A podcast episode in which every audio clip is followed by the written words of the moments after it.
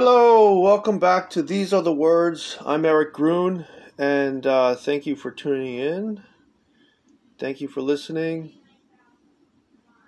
Um, let's see if I can find some music.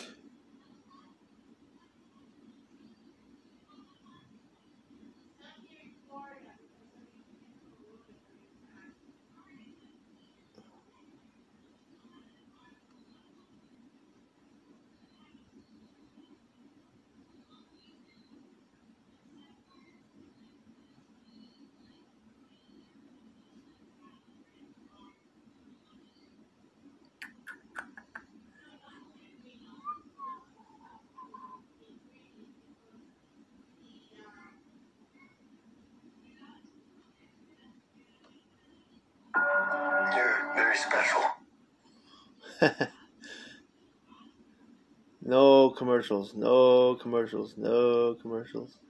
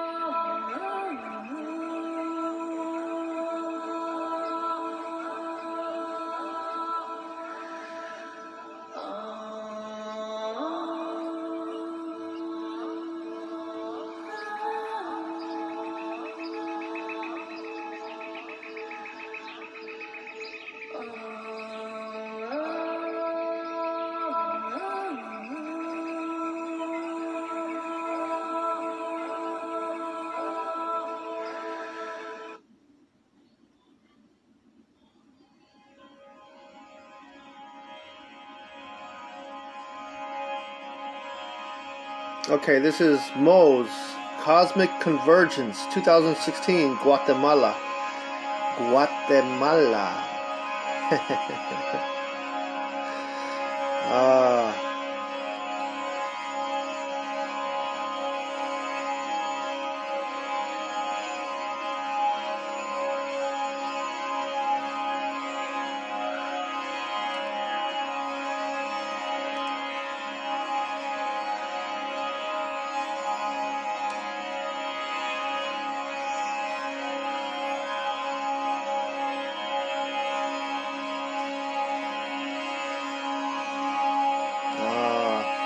Guatemala comes from the Na Nahuatl word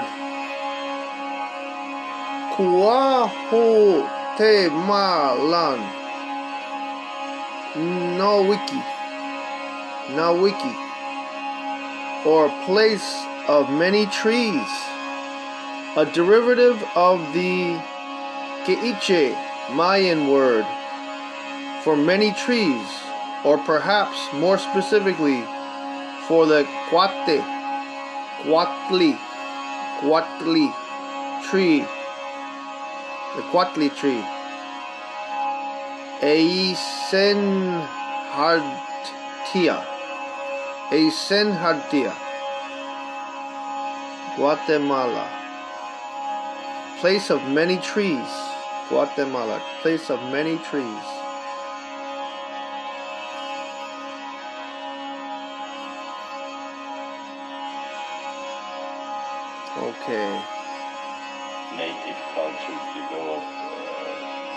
Sound technologies, uh, chanting or drumming or rattling and so on, that is designed to,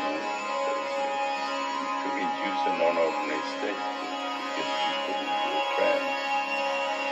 So these cultures uh, use this technology not to entertain people like our art is to entertain people, but they were looking for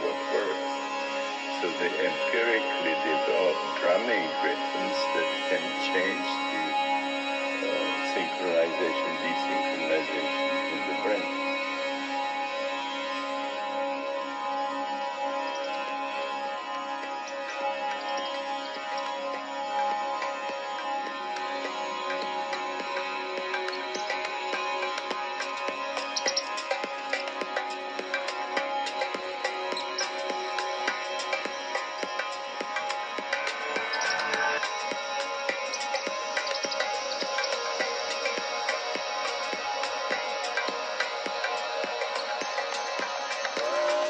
Okay.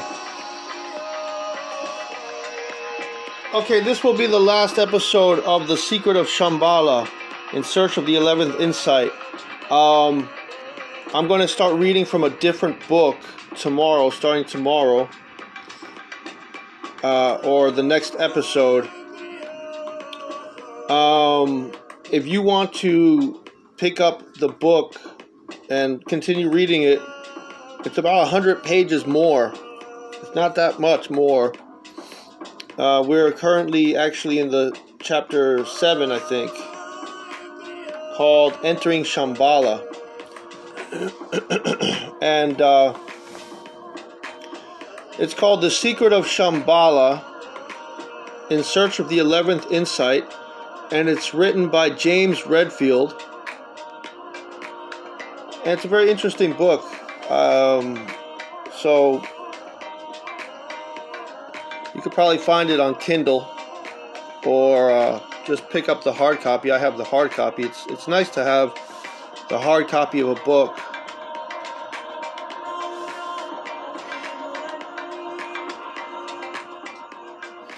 Okay, when we arrived, the house was just like Ani's except that it was built into the side of a hill and had different furniture. I noticed an identical black box outside, and we entered through the force field just as before.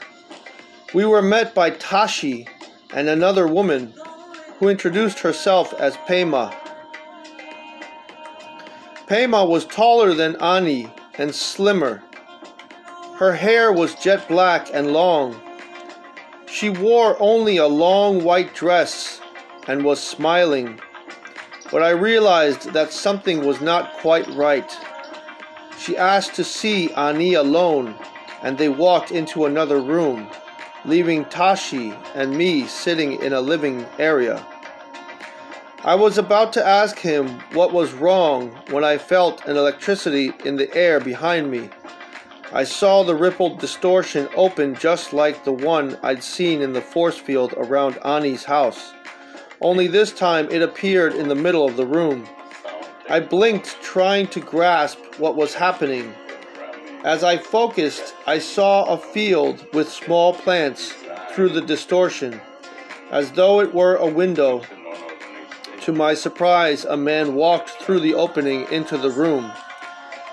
Tashi stood up and introduced us. The man's name was Dorji. He nodded politely to me and asked where Pema was. Tashi pointed toward the bedroom. What just happened? I asked Tashi. He looked at me with a smile. Pema's husband arrived from his farm. Can't some of you do this in the outer cultures? I told him briefly about the rumors and myths about yogis who could project themselves to distant locations. But I've personally seen anything like this. I've never personally seen anything like this. I added, trying to regain my composure. How is it done exactly? We visualize the place where we want to go, and the amplifier helps us to create a window into that place right in front of us. It also creates an opening back into the other direction as well. That's how we could see where he was before he came through. And the amplifier is the black box outside. That's right. And all of you can do this. Yes, and it is our destiny to do it with the ampli- without the amplifier. He stopped and stared at me, then asked, Will you tell me about the culture you came from in the outer world? I want to interject real quick. Um, amplifiers. Hey, I Amplifiers. There are natural amplifiers where, that I am aware of. I am aware of uh, particular amplifiers that can be used. Um, crystals. Crystals are amplifiers.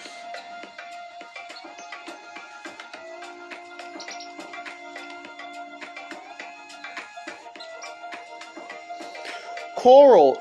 Coral is a natural amplifier. Coral and seashells. Sea, uh, seashells are amplifiers as well. Um, crystals, quartz is a natural amplifier. Any kind of quartz. And uh, various crystals are amplifier, but quartz is especially an amplifier. Uh, seashells, um, um, a conch, a conch shell is an amplifier. Uh, the reason, okay, one of the reasons why um, in ancient uh, Indian tradition they blow a conch shell is to um, is to herald someone, is to um, call, is to give a call, a unique call. And that unique call is the call of the spirit, the person's spirit. The person's um, ego is involved. The person, the, the persona or the ego, the person. See, the ego is not as, as, as much as many people try to uh, kill the ego and and I think it's I personally think it's silly to try killing your ego because your ego is yourself. So blowing on a conch shell is to announce your presence, and uh, it is an amplifier. The sound which comes from a conch shell. Um, the sound also um, you can use a buffalo horn or a horn. Uh, different horns are literally actually animal horns. They are literally animal horns, like the shofar. The shofar can be blown. It's a a ram's horn, if I if I'm not mistaken. The shofar is an amplifier, and the Vikings the Vikings use a particular horn to blow on as well to summon um, various uh, Nordic gods. So these are amplifiers. Anything that you can use as a horn is an amplifier. Uh, a brass horn is an amplifier. Um, so you can use this. Uh, crystals are amplifiers and seashells are amplifiers. So you can use them in a way when you meditate and pray and um, fix your mind on your energy level. you can use these devices as amplifiers. But here, this is going back to the story. Okay. And the amplifier is the black box outside. That's right. And all of you can do this. Yes, and it is our destiny to do it without the amplifier. He stopped and stared at me, then asked, Will you tell me about the culture you came from in the outer world? Before I could answer, we heard a voice from the bedroom declare, It's happened again! Tashi and I looked at each other. After a few minutes, Ani led Pema and her husband out of the bedroom. and they all sat down in the living room beside us. I was so certain that I was pregnant, Pema said. I could see the energy and feel it moment- momentarily, and feel it momentarily. And then within a few minutes, it disappeared. It must be the transition. Tashi was looking at her intensely, totally fascinated. What do you think happened? I asked. We have intuited, Ani said, that it is some kind of parallel pregnancy and that the child has gone somewhere else. Dorji and Pema looked at each other for a long moment. We'll try again, Dorji said. It almost never happens twice in one family. We must be going, Ani said, standing up and embracing the couple. Tashi and I followed her out through the force field. I was still overwhelmed. In some ways, the culture here seemed ordinary, in other ways, totally fantastic. I tried to take it all in. I tried to take it all in as Ani led us a, a dozen or so yards to a beautiful rock ledge overlooking the massive green valley below. How could there be a temperate environment this large in Tibet? I blurted out. Ani smiled. The temperature is controlled with our fields, and to those with less energy we are invisible. Although the legends say that will although the legends say that will begin to change when the transition grows near. I was startled. You know about the legends? I asked. You know about the legends? I asked. Ani nodded. Of course. Shambhala is the original holder of the legends, as well as many prophecies all through history. We help bring spiritual information into the outer cultures. We also knew that it was only a matter of time before you began to find us. Me personally? I asked. No, anyone from the outer cultures. We knew that as you generally raised your level of energy and awareness, you would begin to take Shambhala seriously, and that some of you would be able to come here. That is what the legends say. At the time of Shambhala's shift or transition, people from the outer cultures will arrive, and not just the occasional adepts from the east, who have always found us periodically, but people from the west as well, who will be helped to come here. You said the legends predicted transition. What is that? The legends say that as the outer cultures begin to understand all of the steps to extending the human prayer field, how to connect with divine energy and let it flow through with love, how to set your field to bring on the synchronistic process and uplift others, and how to anchor this strong field with detachment, then the rest of what we do here in Shambhala will become known. You're talking about the rest of the fourth extension. I looked, oh, she looked at me knowingly. Yes, that is, after all, what you're here to see. Can you tell me what it is?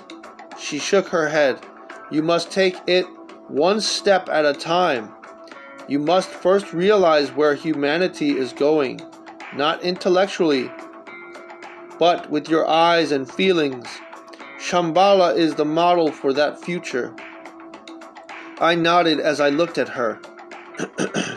it's time for the world to know what human beings are capable of, where evolution is taking us. Once you grasp it fully, you will be able to extend your field even more, grow even stronger.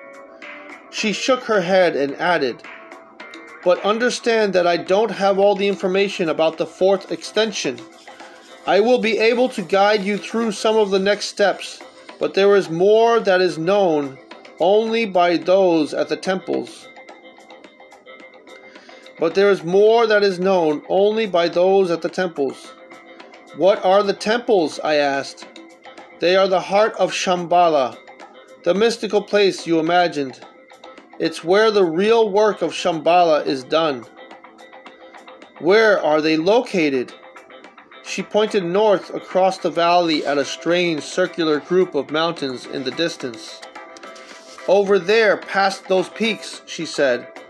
During the time we were talking, Tashi was silent, listening to every word. Ani looked at him and brushed back his hair with her hand.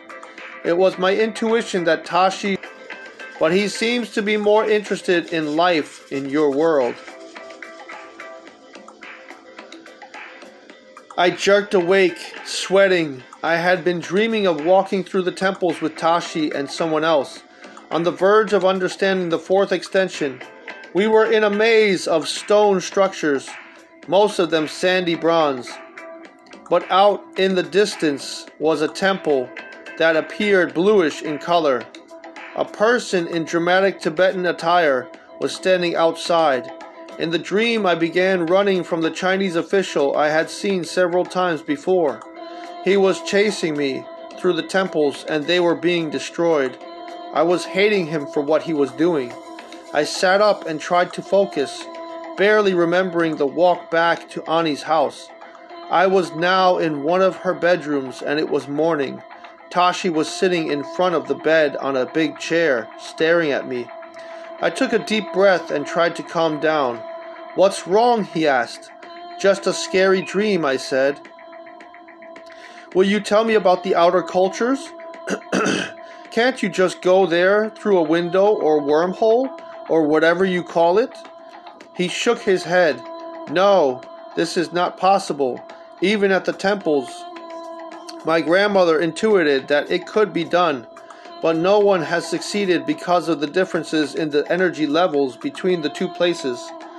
Those at the temples can see what is happening in the outer cultures, but that's all. Your mother seems to know a lot about the outer world. We get our information from those who reside in the temples. they come back often, especially when they sense that someone is ready to join them. Join them? Excuse me. Join them? Almost everyone here aspires to acquire a place in the temples. It is the greatest honor and, op- and an opportunity to influence the outer cultures. As he spoke, his voice and level of maturity reminded me of someone 30 years old. Even though he was large, it was disconcerting to look at his 14 year old face. How about you? I asked. So you want to go to the temples? He smiled and looked toward the other room as he didn't want his mother to overhear. No, I keep thinking about somehow going to the outer cultures. Will you tell me about them? For half an hour, I told him as much as I could about the current state of affairs in the world, the way most people lived, the diets most ate, the struggle to institute democracy around the globe, the corrupting influence of money on government, the environmental problems. Far from being alarmed or disappointed, he soaked it all in with enthusiasm. Presently, Ani came into the room, sensed that there was a conversation of note going on, and paused. Neither of us said anything, and I slumped back down on the pillow. She looked me over. We've got to get more energy into you, she, she remarked. Come with me. I put on my clothes and met her in the living area then followed her outside and around to the back of the house. Here the trees were very large and spaced about 30 feet apart. Between them was a coarse grass like sage and dozens of other plants that looked like huge asparagus ferns. She urged me to move my body and I attempted the exercises Yin had showed me. Now sit here, she said when I finished and raise your energy again. As she sat beside me, I began to breathe in and focus on the beauty around me, visualizing the energy coming into me from within. As before, the colors and shapes began to stand out very easily. I looked over at Ani and saw an expression of deeper wisdom on her face. That's better, she said. You still weren't all here yesterday when we visited Pema. Do you remember what happened? Sure, I replied. Most of it. Do you remember what happened when she thought she had conceived? Yes, one moment it seemed to have been there, and then it was gone. What do you think happened? I asked. No one really knows. These disappearances have been occurring for a long time. In fact, they began with me 14 years ago. At that time, I was sure I was pregnant with twins, a boy and a girl, and then, in an instant, one of them was gone. I gave birth to Tashi, but I've always felt that his sister was alive somewhere. Since then, couples here have routinely had the same experience. They feel sure that they conceived and then suddenly they realize their wombs are empty. All of them go on to have other births, but they never forget what happened. This phenomenon has been occurring with regularity throughout Shambhala all these 14 years. She paused for a moment, then said, It has something to do with the transition, maybe even with you being here. I looked away. I don't know. Aren't you having any intuitions? I thought for a minute and then remembered the dream. I was about to tell her about it, but I couldn't decide what it meant, so I didn't. Not really any intuitions, I said. Just a lot of questions. She nodded, waiting. How does the economy work here? How does the economy work here? What do most people do with their time? What do most people do with their time? We have evolved to a place where we no longer use money, Ani explained, and we no longer manufacture or build items like in the outer cultures. Tens of thousands of years ago, we came from cultures that had made the things they needed, like you do.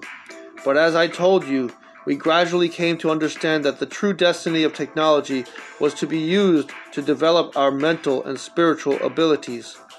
I felt the soft sleeve of my parka. You mean everything you have is a created energy field? That's right. What keeps it together? Once created, these fields last for as long as the energy is not disrupted by negativity of some kind. What about food? Food can be created in the same way, but we found that food is best grown by individuals in a natural process. Food plants respond to our energy and give it back to us. Of course, we no longer have to eat very much to stay vibrant. Most in the temples don't eat at all. What about power? How are the amplifiers powered? Energy is free. A long time ago, we discovered a device using processes that you would call cold fusion. It created virtually free energy for our culture, which liberated us from spoiling the environment and enabled us to automate our mass production of goods. Gradually, all our time became focused on our spiritual paths, on synchronistic perception, and on discovering new truths about our existence and providing this information to others. As she spoke, I recognized that she was describing a human future I first leaned I first learned about in the ninth and tenth insights. As we developed spiritually here in Shambhala, she went on, we began to understand that human purpose on this planet was to evolve a culture that is spiritual in all its aspects. And then we realized that we had a greater power within us. That we had a greater power within us to help us accomplish what needed to be done. We learned the prayer extensions and used them to further evolve our technology. As I've already explained, to help facilitate this creative power. At this point, we live simply in nature, and the only technology that remains are these units that help us mentally create everything else we need. Did all that evolution take place right here? Did all that evolution take place right here? I asked. No, not at all, she said. Shambhala was has moved many times. Her statement shocked me for some reason, and I questioned her further. Oh, yes, she clarified. Our legends are very old and come from many sources. All the myths of Atlantis and the Hindu legends of Meru stem from old civilizations that really existed in the past where the early evolution of Shambhala worked itself out. Developing our technology was the most difficult step because to place technology fully in the service of our individual spiritual development, everyone must move to a point where spiritual understanding is more important than money and control.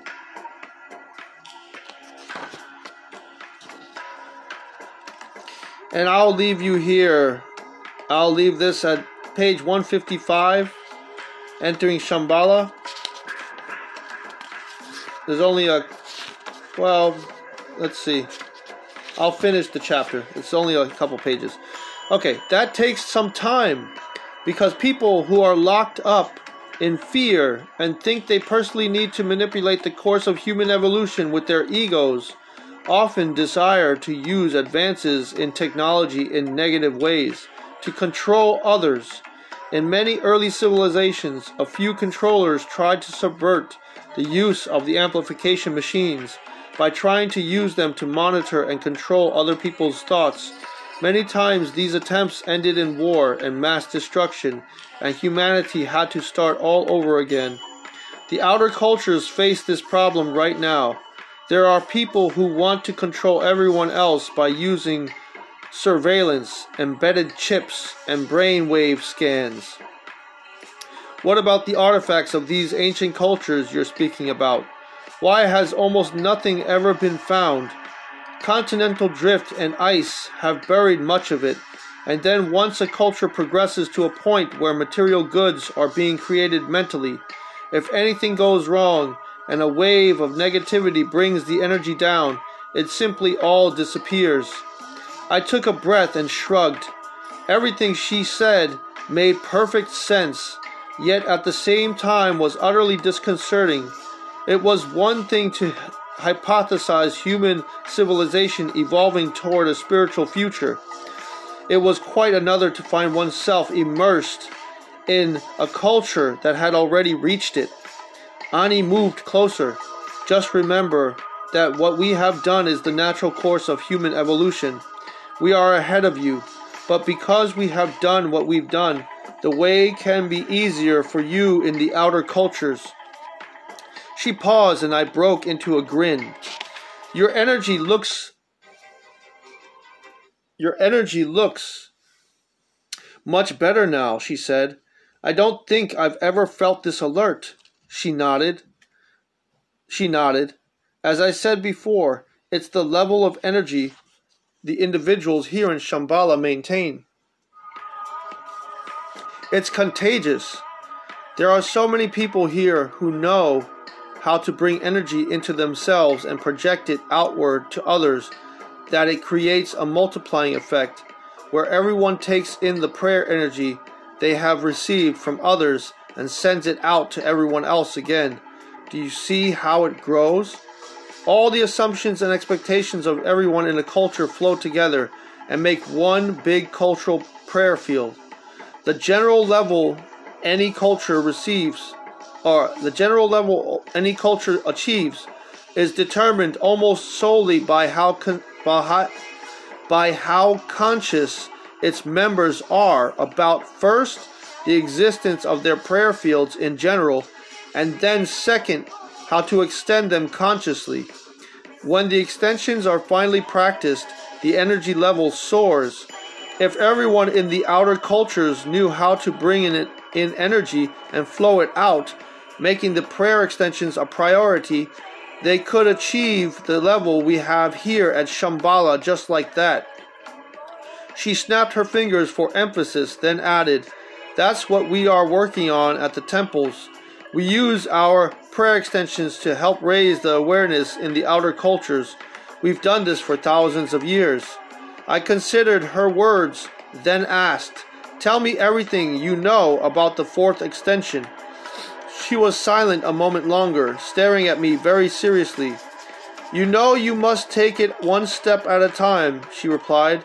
You were helped, but in order to get here, you had to know the first three extensions and part of the fourth. You must stop now and understand exactly how the extensions actually work. When an extension is completed, one's energy reaches out farther and becomes stronger. This occurs because when you send your energy out to bring in synchronistic experiences and uplift others, and when you anchor this energy with detachment and faith, you are promoting the divine plan. And the more you can act and think in harmony with the divine, the stronger your power gets. Do you see? There is a built in safety device, as you've no doubt seen. God is not going to turn up the power in you unless you are on the same page with universal intention. She touched my, my shoulder. So, what you have to do now is get clearer about where humanity is supposed to go, how overall human culture must evolve. It is time for this to happen. That is why you and others are finally seeing and understanding Shambhala. This is the next step in the fourth extension. You must really grasp the intended future of humanity. Already you've grasped how we have mastered technology and placed it in the service of our inner spiritual evolution. Experiencing this extends your energy out farther because you can now set this expectation into your prayer field. It is important to understand how this works. You already know how to send the field out in front of you as you walk through this world, and you know how to set it to increase energy and synchronistic flow in yourself and others. And you know how to set it to increase energy and synchronistic flow in yourself and others. You extend your field another step when you not only visualize your field uplifting the people around you into their higher intuitions, but do it with a certainty of where everyone's higher intuitions, yours and theirs, are leading toward an ideal spiritual culture like the one you see here in Shambhala. When you do this, it helps them find their part to play in this evolution. I nodded, anxious for more information. Don't go too fast, she cautioned. You have not yet seen all of how we live here. Not only have we mastered technology, we have also re- restructured our world to focus entirely on spiritual evolution, on the mysteries of existence, on the life process itself. Okay, so now I will, I will leave you here because chapter 8 begins the life process. And. Um, uh, you can pick up the book and read it. I, I recommend it. It's very it's a very nice book. It's a nice story and it's well written. Uh, I like James Redfield. I've read uh, the Celestine Prophecy um, and uh, the Secret of Shambhala. Now I, I I read a little bit of the Tenth Insight, but not much. Okay, so now I'm going to read um, Exodus from the book of Exodus, the Lord provides water. Then Moses, okay, Exodus chapter 15, 22. Then Moses led Israel from the Red Sea.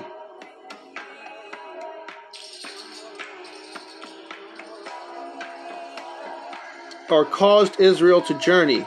Uh, the Sea of Reeds, literally the Sea of Reeds, actually the the Sea of Reeds, and and uh, uh, during one of my seasons, I forget which one, during one of the first three seasons, I, I spoke of the Sea of Reeds and the Red Sea and uh, alternative viewpoints about how uh, the the Nile River was the Sea of Reeds, and um, the, the Israelites actually crossed from the uh, Sahara into uh, Ethiopia.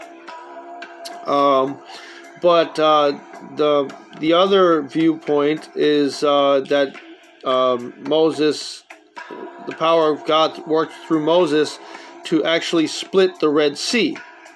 And the Sea of Reeds uh, is a portion of uh, the Red Sea that is north, close to Goshen, and close to the, the Nile Delta, and uh, east of the Nile. Um, so they actually crossed over into what is today called the Sinai Desert. Um, but uh, there are different views of whether the Sinai was actually the Sahara or the Sinai was called the Sinai Peninsula today. Um,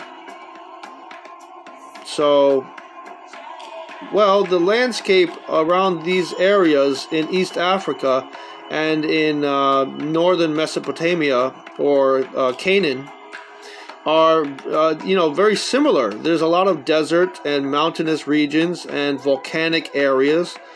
Um, so it's uh, you know it's similar. It, it, talking about today, you know, I heard today a woman talk about uh, African religions or African spirituality being the same as the the religion or spirituality of the Bible, and uh, although we can say, you know, I can make correspondences. Let's say uh, the book of the Secret of Shambhala uh, makes a certain point. You know, um, it could be making a certain point. Uh, uh, it could be making a similar point to something that's uh, that's spoken of in the Bible. That's something that God makes a point of, or that that the stories of the Bible make a point of. Um, but just because you know various cultures and various traditions traditions or or different religions make similar points make uh, you know point to the similar things does not mean that they are the same thing it does not mean that they even point to the same thing um, I know from my own experience that uh, dealing with various spirits um, there are similarities involved. There are similarities involved. But uh, I'm one person, and I have uh, only the perception of me. Like, I have only, I can only reference me through my experience. Uh, I cannot talk, I cannot really speak for someone else uh, about what they experience. You know, they would have to speak for themselves. And also, um, just because, like, I, I maybe, like, uh, the idea of a doppelganger, maybe, or you have a twin, even a twin, even if it's an identical twin, you have a twin, you're not your twin. You are a separate person, you're a separate entity. So even if you are uh, very close to looking uh, like the other person, it is not, you are not the other person, you know? So I think in order to respect um, where we all come from, uh, we have to we have to give uh, respect to the various identities, the various persons, the various spirits, the various uh, entities that are uh, that that exist, and um, the God of the Bible is not uh, any other God. It's the it's the God that of Israel. Of it's the God of Abraham, Isaac, and Jacob. It's the God of uh, of Israel. It's the Father of Jesus Christ, uh, and that is the God that they claim to be the one true God. So the Bible claims uh, one God and is not the other, even if a name sounds similar. Um, you know, my name is Eric, and other people's I've met other people whose names uh, all, are also Eric, but Eric is spelled in different ways. My my way of spelling Eric is E R I C H.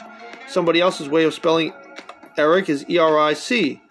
It is not the same. And somebody else's name is E R I K. It is not the same name. It sounds the same, but it's not the same.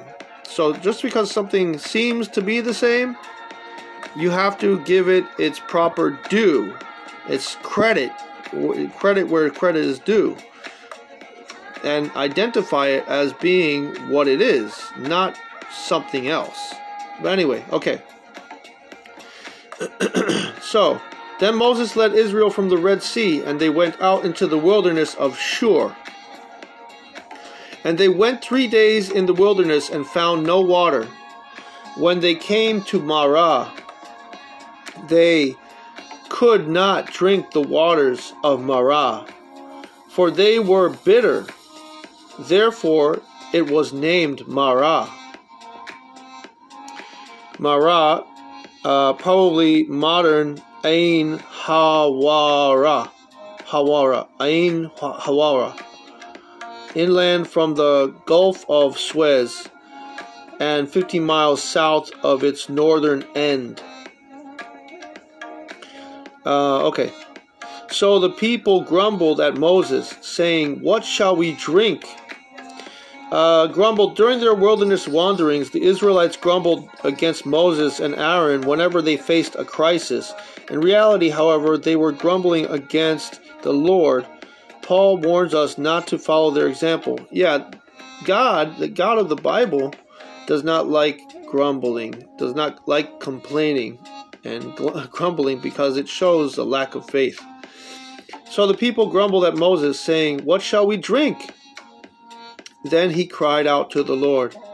And the Lord showed him a tree, and he threw it into the waters, and the waters became sweet.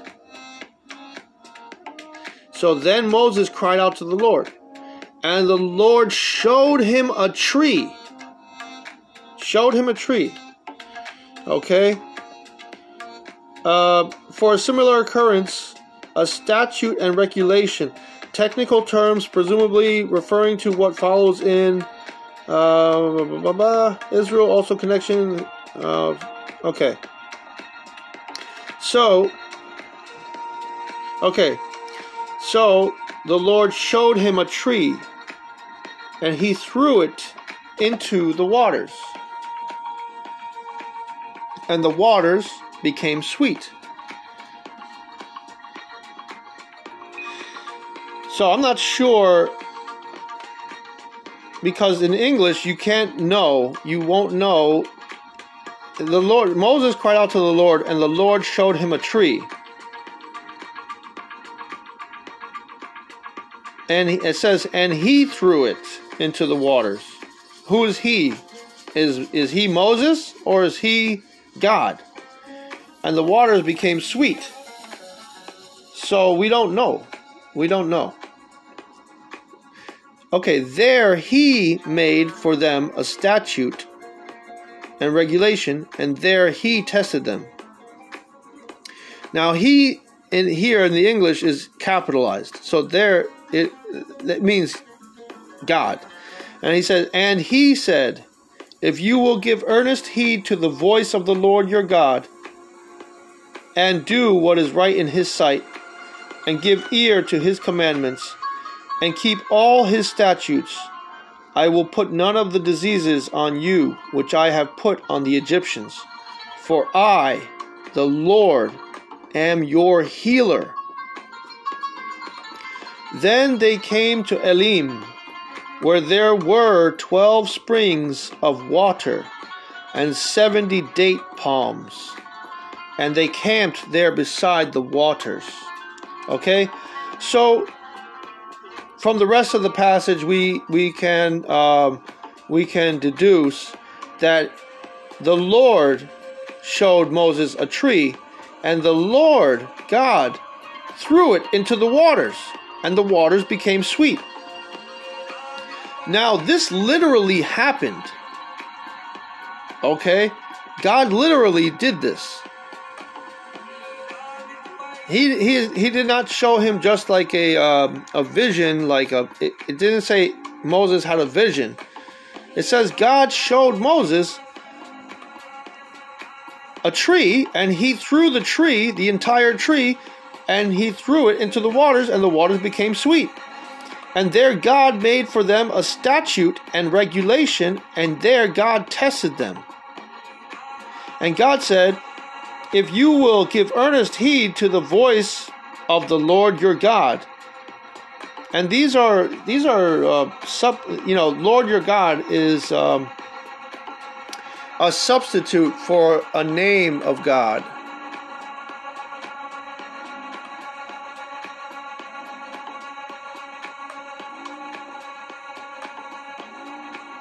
Lord, the Lord your God.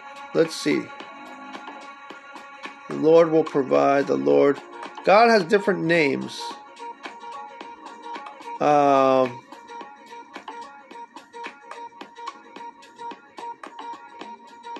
the Lord our righteousness.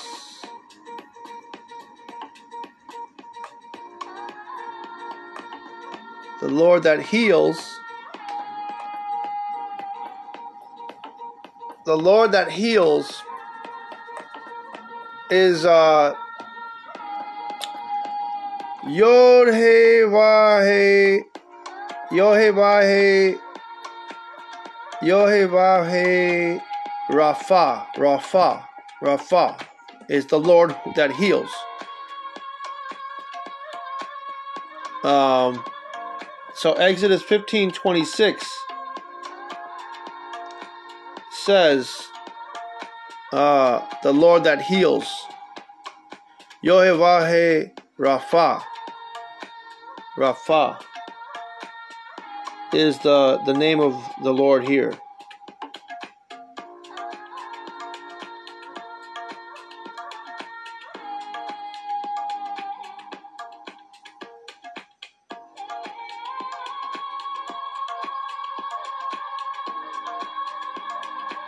Okay.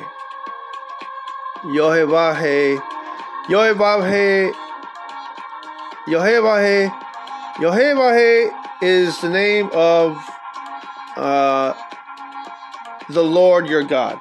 So Yohevahe is saying here, telling them, if you will give, Yohevahe said, if you will give earnest heed to the voice of Yohevahe Rapha, and do what is right in his sight, and give ear to his commandments, and keep all his statutes. I will put none of the diseases on you which I have put on the Egyptians, for I, the Lord, am your healer. Okay? Then they came to Elim, where there were twelve springs of water and seventy date palms and they camped there beside the waters. And they camped there beside the waters. Okay, so so yeah, I was listening to somebody talk about African religions and say that it's the same thing as the religion of the Bible. But no. The Lord here is is telling his people, my name is Yohebahe Yohebahe Rapha, Yehovah Rapha, and I am your healer. So, in the African religion, the Orisha tradition, Babaluaye, Babaluaye is the Obatala that uh, is in charge of um, causing others to become sick or plagued by disease. And healing those diseases, healing plagues, healing diseases. Um, so you would give, you would, you would consult uh, Babaluaye, you know, in order to to deal with plagues. But the the biblical name of God is not Babaluaye. This is Yehovah Rafa. Rafa is his name. Yehovah Rafa. You know, that is the Lord uh, in the book. That is the Lord. That is the that is the God of Abraham, Isaac, and Jacob, and the father of uh, Yehosh, Yehoshua, Yehoshua, or Yahshua, or Yeshua, or Yeshua. That is the God of Jesus Christ. That is the Father of Jesus Christ. So that is not uh, one of the Orishas. So I just want to make that clear because uh, we have to understand that um, the story of the Bible, even though I was making correspondences between the Secret of Shambhala, the Secret of Shambhala is a book on its own, and, and it talks about certain principles of itself in and of itself. And it talks about Shambhala in itself, in its own way. And uh, God uh, brings the Israelites, brings us into the promised land in His own way. And so God says, if you heed to the voice of the Lord your God, and do what is right in his sight, and give ear to his commandments, and keep all his statutes. I will put none of the diseases on you which I have put on the Egyptians, for I, the Lord, am your healer. So, if we are Christians or Jewish, if we are Judeo-Christian, we ought to we ought to pay earnest heed to the voice of the Lord your God as it is found in scripture. That's all I want to say. And so I'll pick up next time, next season, and I will um, I will surprise you with the book for the next season. Uh, and uh, thank you for listening. God bless you, and good night.